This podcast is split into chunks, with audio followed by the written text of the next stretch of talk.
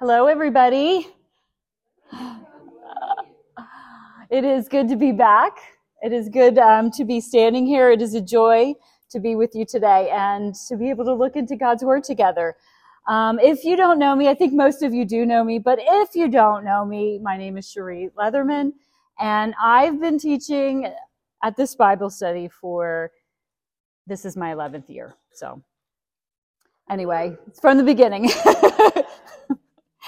So today we are going to be looking at Deuteronomy chapter 12. But before we dive in, let's open our time asking God for, for Him to do His good work in us. So let's pray. Heavenly Father, we are so thankful, so thankful to be here, so thankful to be able to spend time together as women, um, centered on you and on your word. We thank you for your word. We thank you that you would reveal yourself to us through your word. And Lord, I ask that you would be with us tonight, that you would, um, your spirit would work in each one of our hearts, that your word would do its work in us, that your spirit would open our eyes, soften our hearts, so that we would be able to receive what you have for us today. We thank you, we praise you, we bless you, and we pray all of this in the powerful name of Jesus. Amen. All right. Remember last week when Christy opened up the um, Bible study for us, she talked about the Old Testament being a little bit like a blueprint for the New. Um, it, the Old Testament gives us pictures or shadows, Hebrews says, paints a picture for us so that we can better understand what the New Testament about, is all about, what the gospel is all about, what Jesus is all about. So I want to take a, a, just a few moments before we dive into chapter 12 to um, think through some of those blueprints that we've learned already. I want us to think for a moment about Israel's redemption. Now remember that Deuteronomy is a series of sermons that have been written by Moses to the people of Israel just before he's about to die, just before they're about to cross the Jordan River, by, led by Joshua into the promised land. And this sermon series reviews their history. It summarizes the law and gives the stipulations of the law. So remember with me who Israel is. They are the people God had chosen to set his love on. They are the offspring of Abraham, Isaac, and Jacob, the ones God had redeemed with a mighty hand and an outstretched arm out of the iron grip of Pharaoh. So that's the blueprint. Now let's look up towards the structure. The people of Israel and their salvation, their redemption from slavery, are a shadow of the great redemption that was to come. This is the good news of the gospel. The salvation that God was working in the world from the beginning of time, from before the beginning of time, from the, before the foundations of the earth. This good news of the gospel, this salvation, that would come through his son, Jesus. Listen to what Paul says about this salvation in Romans chapter 6. He said, But thanks be to God that you were once slaves of sin. Just like Israel were slaves in Egypt, we are slaves to sin. And we have become obedient from the heart to the standard of teaching to which you are committed and have been set free from sin and have become slaves to righteousness. So just in the same way that God set Israel free from slavery in Egypt with his mighty hand and his outstretched arm, did he set us free from our slavery to sin with his mighty hand and with his outstretched arm. Now let's look back again at the print. Let's look again at Israel, the people of God. He brought Israel out of slavery in Egypt to the mountain of the Lord, to Mount Sinai, that they might worship him. He entered into covenant with them there, and he gave them the law that they would be a people that were set apart unto himself for his glory, for his purposes, as a light to the nations. They would be able to glorify God by obeying his law with their lives fully devoted in love and worship to the God who had redeemed him. That's the blueprint. Now look at the structure. In the New Testament, the church, the people of God, are talked about in the exact same way that God spoke of Israel. Listen to the words of Peter in Peter chapter 2, verses 9 through 12. He says, But you, meaning you, the church, the people of God, the people who have been redeemed out of slavery to sin, all of you as a collective people are a chosen race, a royal priesthood, a holy nation, a people for his own possession, that you might proclaim with your mouths the excellencies of him who called you out of darkness and brought you into his marvelous light. He goes on to say a few verses down, keep your conduct among the Gentiles or the pagans, the people of the land in which you live. Keep it honorable so that when they speak against you as evildoers, they may see your good deeds and glorify God on the day of visitation. Do you hear what he's saying? He's saying the same thing that Moses was saying to Israel. You are a light to the nations. By your obedience to the word of God, you are shedding a light in the darkness. They will see your actions. They will hear your words. And even if they do not believe, they will glorify God on the day of visitation. So this is the blueprint which helps us understand what Peter is saying in the New Testament. This blueprint points to the church. Now, let's look at the blueprint that is laid out in Scripture for worship for the people of God. And this is what we're going to be talking about in Deuteronomy chapter 12. Let's look at verse 1 together. It says, These are the statutes and rules that you shall be careful to do in the land that the Lord, the God of your fathers, has given you to possess all the days that you live on the earth. These words are familiar words to us as we have been in Deuteronomy every single time that Moses opens up a new section, a new topic that he's going to be talking about, he opens it up with these are the words. These are the statutes. These are the rules that the Lord has given me. You are to obey them. And Deuteronomy chapter 12 begins the next major portion of Moses' sermon. It's the biggest portion. It's, it goes from Deuteronomy 12 all the way through 20, chapter 26. It's a huge section, the vast majority of, of his teaching. And this, this portion is going to be containing the specific stipulations of the law. What we've looked at so far in Deuteronomy, he's summarized, made broad summary statements of the law. We've had the Ten Commandments. We're kind of a sum of the law. So now we're going to get where the rubber meets the road. How is the Ten Commandments going to be lived out in their context at that time period? And so this is the introduction and the introductory statement to the stipulations to the law. Now, the first thing that I want us to notice is the, the topic, the thing that he starts out talking to us about is worship. And this shows us the priority of worship for the people of God. It is the very first thing he addresses. And that reveals to us that this is very important. It is the highest priority for the people of God. And this should come as no surprise to us, because as we saw in the Ten Commandments, the very first four commandments had to do with worship worship of God, love of God. The Shema, which we also saw last semester, spoke of the fact that we were called to love the Lord our God with all of our hearts, with all of our soul, with all of our mind, with all of our strength. This is worship. It is the highest priority for the people of God. And now in Deuteronomy 12, all the way through to 17, he is addressing the worship of God. That is six chapters that have to do in some way with worship of, the, of God. The worship of God is a high priority, the highest priority for the people of God. So, what is worship?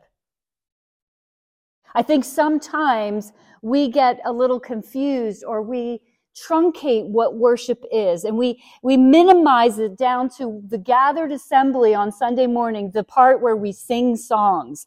And we think that is worship and worship alone. But that is not what worship is. It includes that, but that is not the whole of worship. Um, at the resource online resource gotquestions.org, they define worship in this way. It says in the Bible, worship describes both a way of life and a specific activity. Praising, adoring, and expressing reverence for God, both public, publicly and privately, are specific acts of worship. In a broader sense, worship refers to an overall lifestyle of serving and glorifying God and reflecting His glory to others. Worship is all of life. Everything we do, everything we say. When we get up in the morning and we're brushing our teeth, it is an act of worship. All of our lives are to be lived to the glory of God, in the worship of God, loving Him with all of our heart, mind, soul, and strength. Worship is God's idea. It's God's design. It's rooted in God. It is rooted in His creation of us. We were made by God to worship Him. It is in our DNA. However, since the fall of man, our worship has become distorted. As fallen creatures, we begin to worship things or the created things and not the creator of all things. So, what the Lord is doing in His law and in Deuteronomy, in His grace to His people, He is reorienting our worship. He is reorienting the worship of His people. He is reorienting, reorienting them to the who of worship and to the how of their worship. God, through Moses, makes it abundantly clear that we do not define the terms of worship. We do not decide how we want to worship God. Have you ever heard a statement similar to this? Well, you can worship God in that way, but I will worship Him this way. This is how I worship God. I've heard it many times. But that's not worship. Well, it, it is worship, actually, but it's not the worship of God. It is the worship of self. It is self worship, doing things my way. It's false worship. So God defines the terms of worship and determines the way in which he is to be worshiped. And he does that through his word. The first thing I want to note, us to notice as we progress in the, in the text is the purity of the worship of the Lord God. Look with me at verse 2. You shall surely destroy all the places where the nations whom you shall dispossess serve their gods, on the high mountains and on the hills and under every green tree. You shall tear down their altars and dash into pieces their pillars and burn their asherim with fire. You shall chop down the carved images of their gods and destroy their name out of that place. Destroy, tear down, dash in pieces, burn their asherim chop down the carved images, destroy the name out of that place. These are actions, active words. God is calling his people when they enter into the land that he is giving them as their inheritance to completely annihilate every other God from the face of that land. Every other form of worship. So the gods are to be annihilated and the articles of worship are to be completely destroyed so that none of that will interfere with the worship of God. None of that will draw them away from the worship of God. There is purity in worship, is worshiping God and God alone. Now today, if we bring it forward into today, we don't worship in the way of the pagans that, they, that did thousands of years ago. We don't have the Asherim poles in our culture. We don't have the pillars. But we do have idols. Idols that take us away from the worship of the one true God.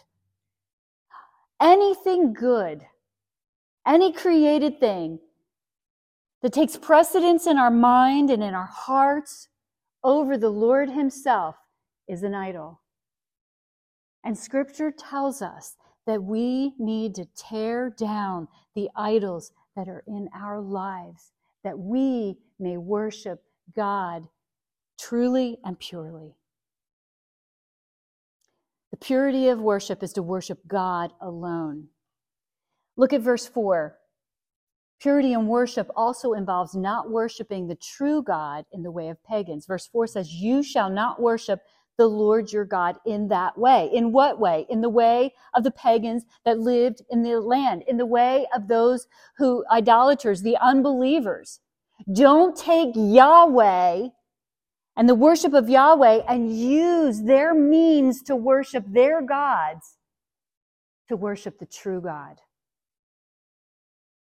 God wants no remnants of false worship.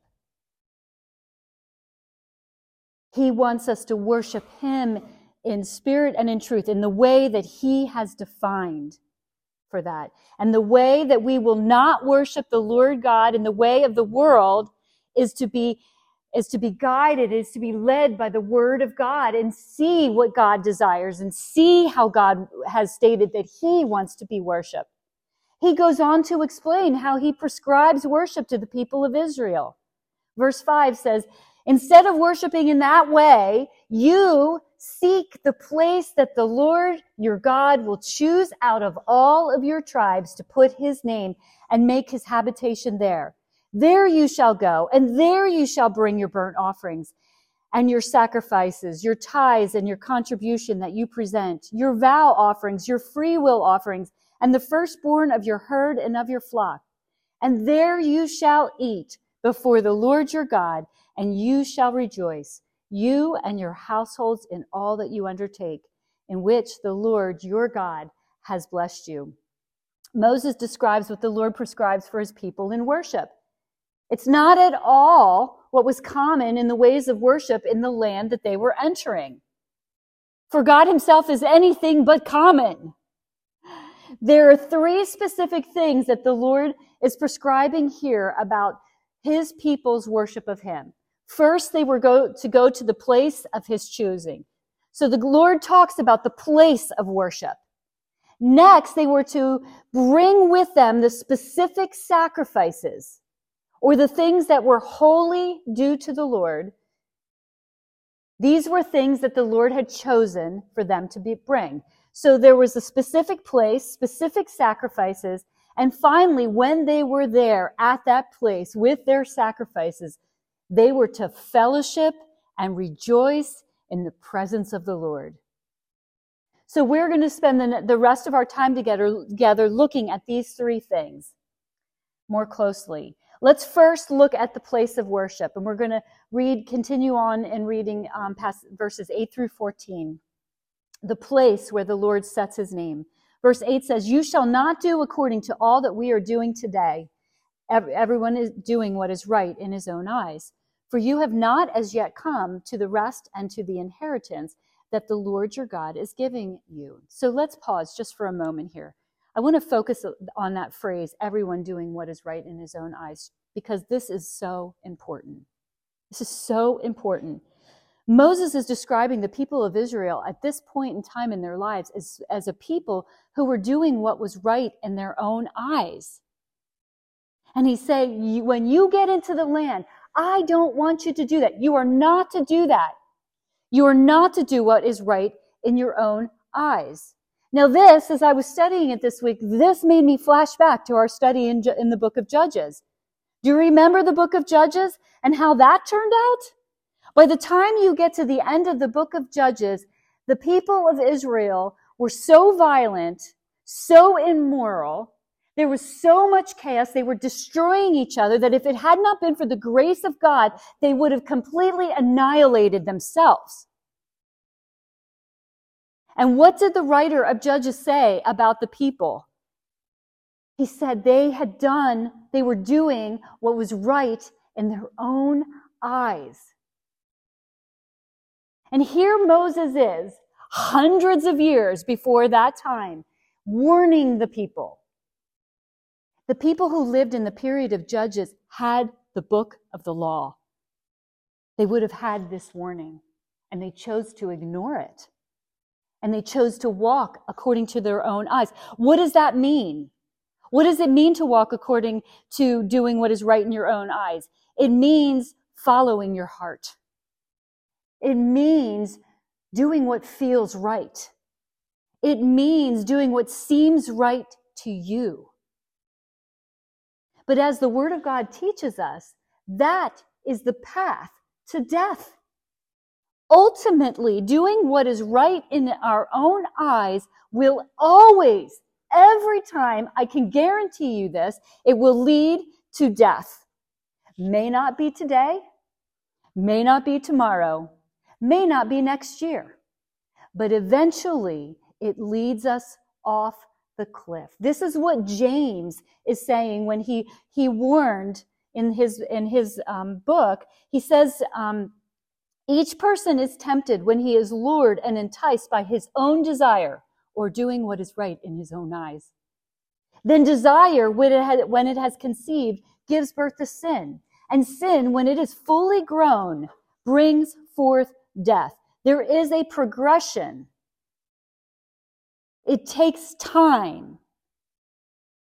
But eventually, every single time, when we follow our heart, when we follow our flesh, when we follow our own desires, we will walk straight off a cliff. So, how do we avoid doing what is right in our own eyes? Well, the answer is in the Word of God. Verse 28. Drop your eyes down with me to, and let's read verse 28. Verse 28 says, Be careful to obey all these words that I command you, that it may go well with you and with your children forever, when you do what is good and right in the sight of the Lord. When you do what is good and right in the eyes of God. We have two eyes that we can look out of. We can look out of our own eyes and do what is right in our own eyes, or we can look out of God's eyes and do what is right in his eyes. One leads to death, one leads to life. Which will you choose? How do we know what is right in the eyes of God? It is in His Word. He reorients us. He teaches us what is right in His eyes. And it's God's kindness and His graciousness to us, to His people, to His beloved children, that He would give us His Word so that we might know. We wouldn't have to guess, but we might know what is good and right in his eyes. So let's jump back into our text again. So now we know worship is not doing what is good and right in our own eyes, but what is good and right in our in the eyes of the Lord. Verse 10 says, But when you go over to the Jordan and live in the land that the Lord your God is giving you to inherit, and when he gives you rest from all your enemies around you so that you live in safety, then to the place that the Lord your God will choose to make his name dwell there, there you shall bring all that I command you, your burnt offerings and your sacrifices, your tithes and the contribution that you present, and all of your finest vow offerings that you vow to the Lord. And you shall rejoice before the Lord your God, you and your sons and your daughters, your male servants and your female servants, and the Levite that is within your towns, since he has no portion or inheritance with you Take care that you do not offer your burnt offerings at any place you see, but at the place that the Lord will choose in one of your tribes, there you shall offer your burnt offerings, and there you shall do all that I am commanding you. So the place that God puts his name is the pl- first prescription, the first way that God tells us how he wants to be worshiped. Now, how many times did you see in this chapter the place that God, I will put my name? the place that I will choose. I counted at least five times he says that. When the Lord repeats things, we need to pay attention because when he repeats things in his word, he is emphasizing something uh, for us. He wants us to pay attention. Just like any of you mothers out there who's like repeating to your children, I've said this to you three times. I want you to hear what I'm saying. This is the Lord to us. I've said this to you five times. Pay attention. Pay attention. I want them to, he wants them to go to the place that he has chosen to set his name. So what is so important about this place that he would put his name on it? I want us to try to understand the significance of what the Lord is saying and doing here. This is not just them going to a building that has the name of the Lord inscribed on the side of it. When the Lord says he is putting his name on a place, he is putting himself there. You cannot separate the Lord God from his name. His presence is going to dwell at this place. He is saying to his people, come to my presence. Come to the place where I dwell. Come to my house. Now this, this people back in this context, the children of Israel, when they heard about the Lord putting his name on a place, that his presence would dwell with them, that is going to conjure up images in their mind of Eden. Because Eden, the Garden of Eden, is the first place that the Lord's presence dwelt with his people. And as a people, since the fall, we have all been exiled from Eden.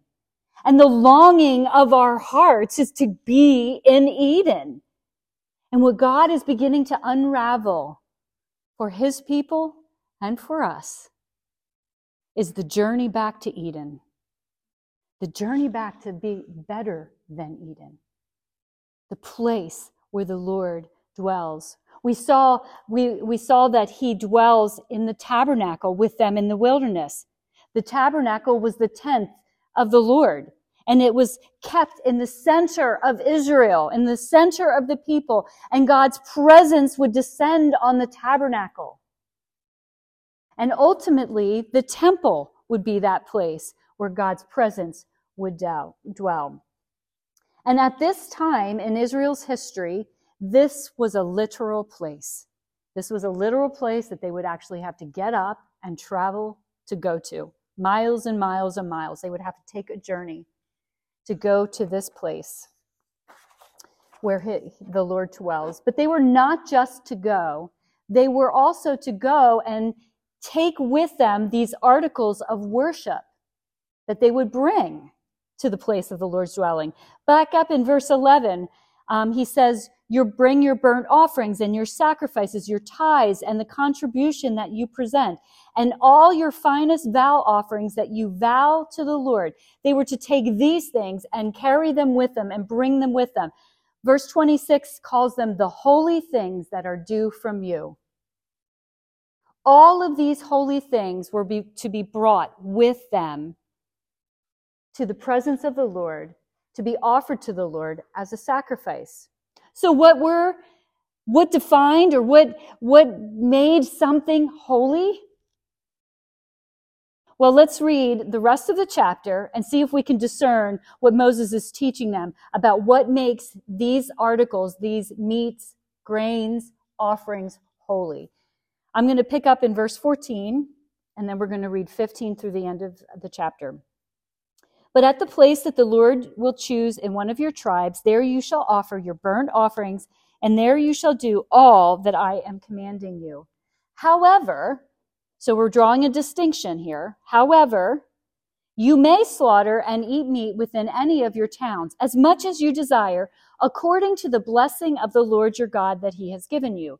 The unclean and the clean may eat of it. And let me just pause there for just a moment to little, do a little explanation on the clean and the unclean. We're going to be getting into that a little bit in the weeks to come. But in this cultural context, the people of Israel could be clean or they could be unclean depending on their circumstances. If they came across a dead body, they were unclean and they had to ceremonially become clean again. Before they could enter into the presence of the Lord, they had to go through a ceremonial cleansing.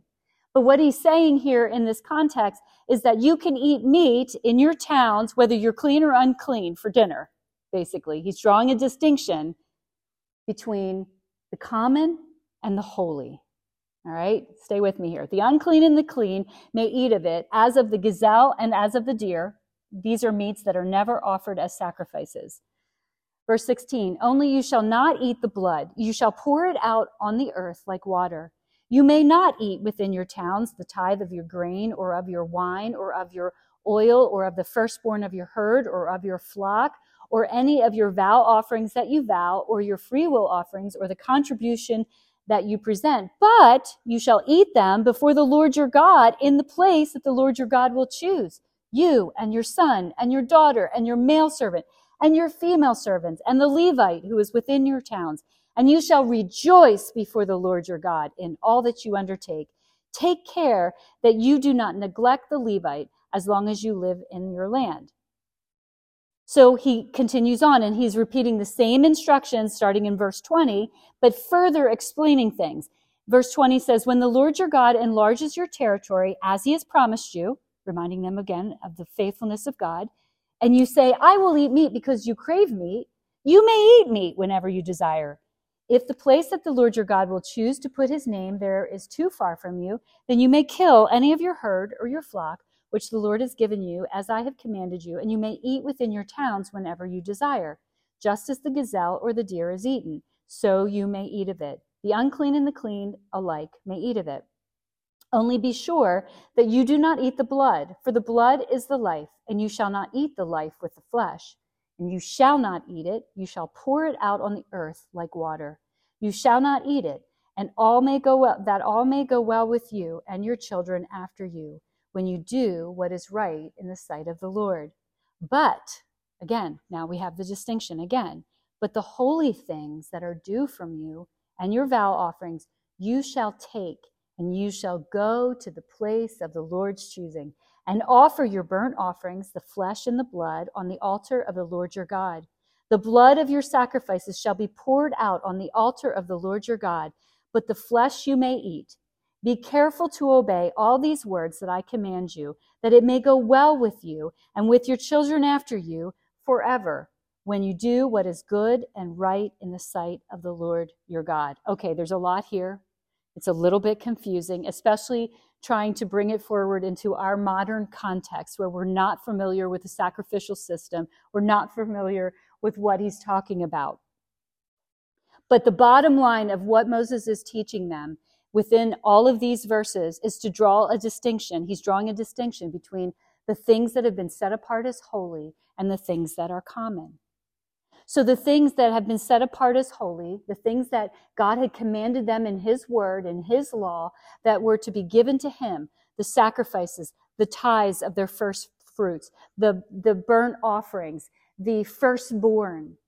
These things have been designated to the Lord and are to be brought to the place of his dwelling, and not to be eaten in their towns as if they were common everyday meals. But the things that were not set apart to the Lord, they were allowed to eat anywhere they choose as much as they wanted. Does that make sense? So he's beginning to lay a foundation that we're going to begin to continue to see as we go through chapters 12 through 17 of what is defined as holy and how something is holy. We're going to be seeing holy days, holy festivals. And ultimately, Moses is teaching them that they are a holy people. The holy things are common things that are being dedicated to God for his service. And he's teaching them to understand and make a distinction between the holy things and the common things. So within these holy things that were to be brought to the Lord is the sacrificial system. He doesn't define it here, but he does in other places of the law. And so the assumption is that the people who are hearing his sermon, his teaching in Deuteronomy, know exactly what he's talking about when they hear the words burnt offerings, when they hear the, the, the words about the grain offerings. And so I want to spend just a minute or two here to define a little bit about what these sacrifices are all about. The first one that we're going to talk about um, is the burnt offering. And you can find out more information about the burnt offering in Leviticus chapter 1 and also in chapter 6. Now, the burnt offering um, describes the requirement um, that the people were to bring to the Lord a bull, a sheep, a goat. It would have to be a male. It had to have no defect in it, completely flawless. And this offering would be brought to the presence of the Lord, to the temp- tabernacle, or later to the temple, and it would be killed at the entrance. The blood would have been drained and sprinkled on the altar, and it was the offering that provided the atonement for people sins. As the worshiper would come into the presence of the Lord bringing his burnt offering, he was acknowledging his sin. He was acknowledging his sinful nature, that he was separated to God because of his sin. And his offering to God was a request, a recognition and a request for renewed fellowship with God. Now, this burnt offering would be utterly consumed on the altar. None of it was to be eaten. It was completely consumed. And the odor would, would go up to the heavens as a fragrance, a fragrant offering to God. And you notice that the blood was poured out. And God spoke quite a bit in our passage about the blood. Don't eat the blood. Don't drink the blood. Don't have anything to do with the blood. So what is this? What, what is the significance of this? In this context, the blood is sacred. See, scripture actually teaches us this. Um, in, in Genesis, it tells us this. Um, Job tells us this. Psalm tells us this, that the blood is sacred. The blood represents life. Life is in the blood. Got Question says it this way. The blood of the animal was never to be treated as common food. It belonged to God, who is the giver of life. Thus, the blood of animals had to be drained and offered to God on the altar. The blood, the life, belongs to God. They were never to treat it as common. They were never to eat of it or drink of it. It was always to be poured out. We also know from the Word of God that without the shedding of blood, there is no forgiveness of sins. There's significance in the blood. The second offering I want to um, tell you about is the grain offering. And this was an offering of wheat and barley, the first fruits of their crops. It was also um, an offering of wine. And this offering would be offered after the burnt offering. And the purpose of the grain offering that they were to bring to the presence of the Lord was to acknowledge God and his provision his provision and to give thanks to him for his provision. Now think about what God has provided for them. He's provided for them the sacrifice for sins. Embedded within the law, don't miss this, but embedded within the commandments and the law is the sacrifice for them breaking the law. Is that not evidence of a good and gracious God? The perfect requirement that they would obey the law perfectly, he knew that they would not be able to do it. And so he already in advance provided something for them. And so their response after they offer the, uh, the atonement offering is to acknowledge his provision of atonement and his daily provision of their lives and give thanks to God. The third offering is the peace offering, and this is so beautiful. Because of atonement, they are able to offer a peace offering. And this is a little bit different. The worshiper would offer, after the other two offerings, an unblemished animal from his herd and various grains or breads. And he would bring this to the, the worship to the place of the Lord's name, the place of the Lord's presence. And this offering would be offered, but not consumed. In essence, the Lord would give back the meat, and they would sit at the table of the Lord and feast in beautiful peace and fellowship because their sins had been atoned for. This peace offering is how they can rejoice. This is what it's talking about when it says, Eat there and rejoice all of you the men, the women, your children, the slaves, the free, the Levites. Eat and feast at the table of the Lord. How different is this than the pagan worship of the day? Now, again, we have to try to jump back thousands of years to understand that. But the pagan gods were always demanding from the people. They were doing and working and slaving in order to appease these gods. Think with me back to the story of the prophet Elijah in the book of Kings, where he was going up against the prophets of Baal. Do you remember that encounter? And they were pleading with the prophets of Baal to rain fire down onto the altar. And they had to dance and they were going 24 hours a day and they were cutting themselves and doing all sorts of things to try to get a response out of these idols, these, these false gods. The false worship of the day consumed people. It took from them. It enslaved them. But here is the Lord God asking his people to bring out of their blessing. Did you catch that in the text? It says, Bring out of what I have blessed you with. He's asking them to bring out of the blessing. This, his offerings, these sacrifices are out of the overflow of what he had already given to them. They weren't bringing these offerings in order to get from him. They were bringing them because he had already given to them. He blesses them first. He provides for them first, providing for their daily needs, providing for their daily spiritual needs. And they come in worship to the presence of God out of his provision. And his provision, and he, gives even back to them. They get to eat at his table, drink from his cup, there in his presence, rejoicing and giving thanks. This is the worship of God. Now, this is just a blueprint.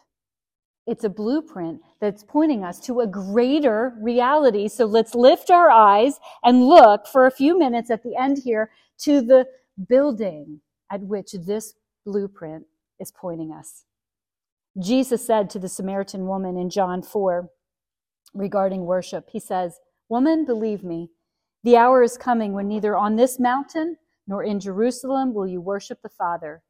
But the hour is coming and is now here when the true worshipers will worship the Father in spirit and truth. For the Father is seeking such people to worship him. God is spirit, and those who worship him must worship in spirit and in truth. Hear what he's saying. No longer will we need to go to Jerusalem to worship and be in the presence of God. Because of Jesus, we will now worship in spirit and in truth. Jesus is taking the blueprint, the place of worship, and revealing what it pointed to. It pointed to himself. The place of worship is no longer a place, but it's a person. In Jesus, all of the blueprints for worship come together beautifully. He is the place where the Lord God has put his name. Colossians 1:19 says, "For in him, in Jesus, all the fullness of God was pleased to dwell."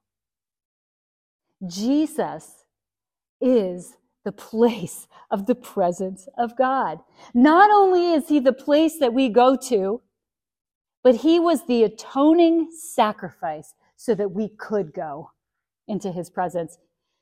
Colossians continues on and says, through him, through Jesus, he reconciled to himself all three things, whether on earth or in heaven, making peace by his blood, by the blood of his cross. When Jesus was on that cross, he was consumed by the wrath of God. He became our atonement, our sacrifice. In our place, condemned he stood now there is no longer an atonement sacrifice needed to be brought to enter into the presence of God. It is Jesus himself who is the atonement sacrifice. And not only that, he is the one whose blood was spilled on our behalf. Listen to what Matthew says.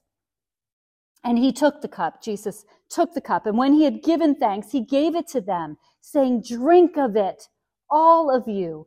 For this is my blood of the covenant, which is poured out for the many of the forgiveness of sins. That blood that was poured out on all those altars all those years ago was actually pointing to the blood that was going to be poured out by Jesus himself for the forgiveness of sins. That blood never saved the people. That atonement never saved them, but those things were pointing to the one who would save them, the Lord Jesus himself. These are the blueprints. This is the reality. Jesus is the reality that all of scripture is pointing to. So how do we worship now? How do we worship God according to his words? We go to the place his name is pleased to dwell. We go to Jesus. We don't bring bulls or animals to make atonement for our sin, but instead we go to him and we receive him.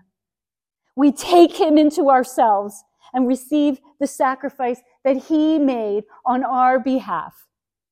We come to him, the place of worship, and the object of our worship. And in view of God's mercy, we offer then ourselves back to Him in thankfulness as a living sacrifice, holy and acceptable to God, which is your reasonable act of worship. And finally, we get to fellowship, rejoicing with our God. We now have peace with God because of Jesus. We have his presence through his spirit now dwelling in us. And we can fellowship with him in spirit and in truth, eating at his table, drinking from his cup. This is communion, the sacraments as we gather with the people of God, we, when we take the, the bread and the wine and we eat and we drink of it, we are communing. We are feasting at the table of the Lord. In some ways, we are eating and receiving the sacrifice that he made for us in a tangible way. And when we spend time in community, feasting at his word, in Bible studies, in small groups, individually. We are fellowshipping with our Lord and with our Savior, and we rejoice in His presence, giving thanks for His great salvation. Hebrews, I want to close with this verse in Hebrews that says, Through Him, through Jesus, then let us continually offer up a sacrifice of praise to God. That is the fruit of lips that acknowledge His name. Do not de- neglect to do good and to share what you have, for such sacrifices are pleasing to God. Let's pray. Heavenly Father, we give you thanks. We give you thanks for your word. We give you thanks for Jesus, the reality with which all of your word is pointing us to. Lord, I pray that we would continually be amazed at him, that we would continually be drawn to him, that we would continually um, feast at his the table of his word that we would continue to grow in our relationship with him. I pray that we would rejoice rejoice in this great salvation that you've given to us. Pray that you would continue to do your good work in us changing us molding us shaping us into the image of your son through by your Spirit and through the Word. I pray all this in the powerful name of Jesus. Amen.